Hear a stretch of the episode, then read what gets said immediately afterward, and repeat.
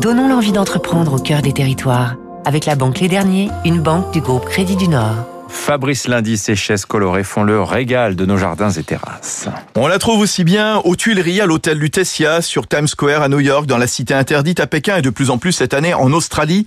La chaise bistrot en couleur de Fermob, celle qui faisait les beaux jours des cafés des grands boulevards parisiens au 19e siècle, un best-seller. Il s'en vend chaque année plus de 100 000.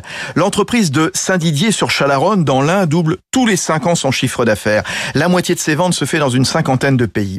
La marque est née il y a une trentaine d'années après la reprise d'un ancien atelier de maréchal Ferrand à Toisset, au sud de Mâcon, vieux de 125 ans.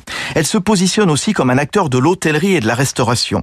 La touche Fermob pour ses chaises et ses tables, c'est le design, la légèreté, la robustesse, la longévité, du recyclable, avec des couleurs acidulées. 24 teintes, menthe glaciale, bleu acapulco, muscade et la petite dernière pour 2021, vert opaline. Son usine de la Drôme permet d'ailleurs de changer de couleur en 6 minutes. Bernard Rébier, le PDG de Fermob. C'est vrai qu'on peut passer du rouge au vert, du vert au jaune en six minutes. La chaîne ne s'arrête jamais. Les produits sont accrochés et puis des robots pulvérisent de la poudre et à un moment on n'accroche pas de produit et donc on se dépêche pour nettoyer tout jusqu'au moindre petit grain de, de poudre avec des machines qui soufflent, qui soufflent de l'air. On m'a dit que c'était sans doute un record du monde, donc record du monde dans la campagne française. Fermob, c'est aussi une marque lifestyle avec des accessoires, parasols, coussinage et des luminaires autonomes C'était Territoire d'excellence sur Radio Classique.